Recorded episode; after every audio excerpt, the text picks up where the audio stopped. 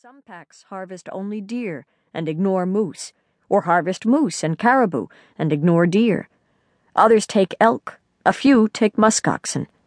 When the Avalik River pack had a choice, they were wolves of the caribou. Wolves have their cultures.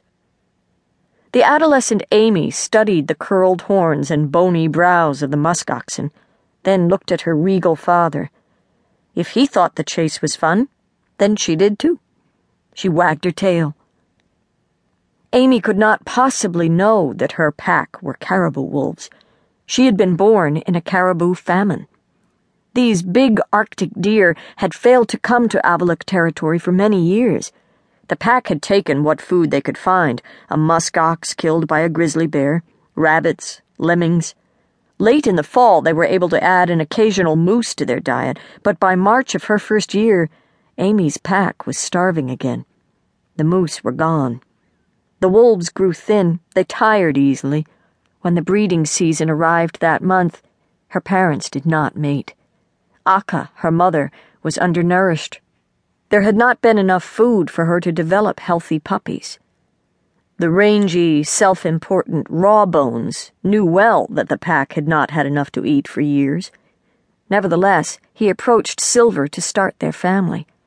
Kapu rushed to him, hair rising on his back, ears erect and pointed forward. Kapu talked to him in the wolf language of posturing.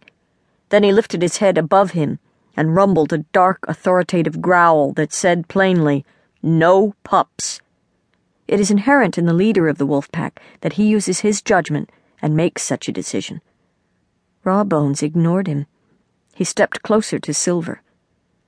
Kapu bared his teeth and drew the corners of his mouth forward, his forehead wrinkled. Rawbones challenged this reprimand with a jaw snap. Kapu grabbed the back of his neck, but did not clamp down with his bone crushing jaws. He did not need to.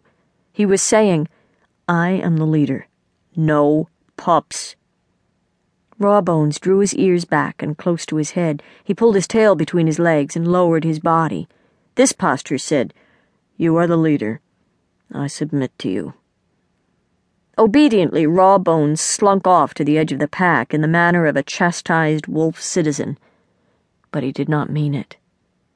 He glanced back to see if Kapu was looking at him. If not, he would sneak attack him. Kapu was looking. He displayed one canine tooth. It shone lethal white against the black of his lips. Don't dare, it said. Rawbones lay down. Rumbling sounds of peevishness rolled in his chest. He did not like being dominated, especially by a younger male. Kapu did not completely relax. Rawbones was his rival. He wanted to be leader of the Avaliks, Kapu's pack. He had been alpha male wolf of the Upper Colville River pack for many years, then the famine struck. One by one, the members of his pack starved to death until he was the only one left alive. When his new mate, Silver, joined him, they survived on rabbits and other small mammals and waited for the famine to end and the feasting to begin. Feast and famine are the natural rhythm of the Arctic tundra. The caribou eat themselves out of grasses and moss and move to greener lands. The wolves adjust. Many die. The alpha males and females have few or no pups. Then time heals Without the caribou to crop them, the grasses and mosses spring up in abundance. The caribou return. The wolves feast and have pups again. This has been the rhythm of nature for the past 500,000 years. Rawbones and Silver waited for the cycle to end by sleeping long hours to conserve energy. They were curled tightly, saving body heat, when the Avaliks arrived at the border of their own property across the river between Kapu's and Rawbones's territories was a broad corridor into which neither pack would go. It was the no wolf zone, an area fenced off with howls and scent marks to keep wolf packs from fighting and killing each other.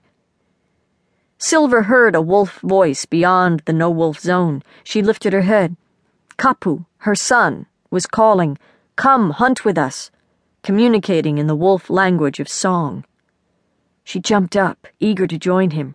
Relatives can cross the no wolf zone when invited. She trotted toward the river. Rawbones held back.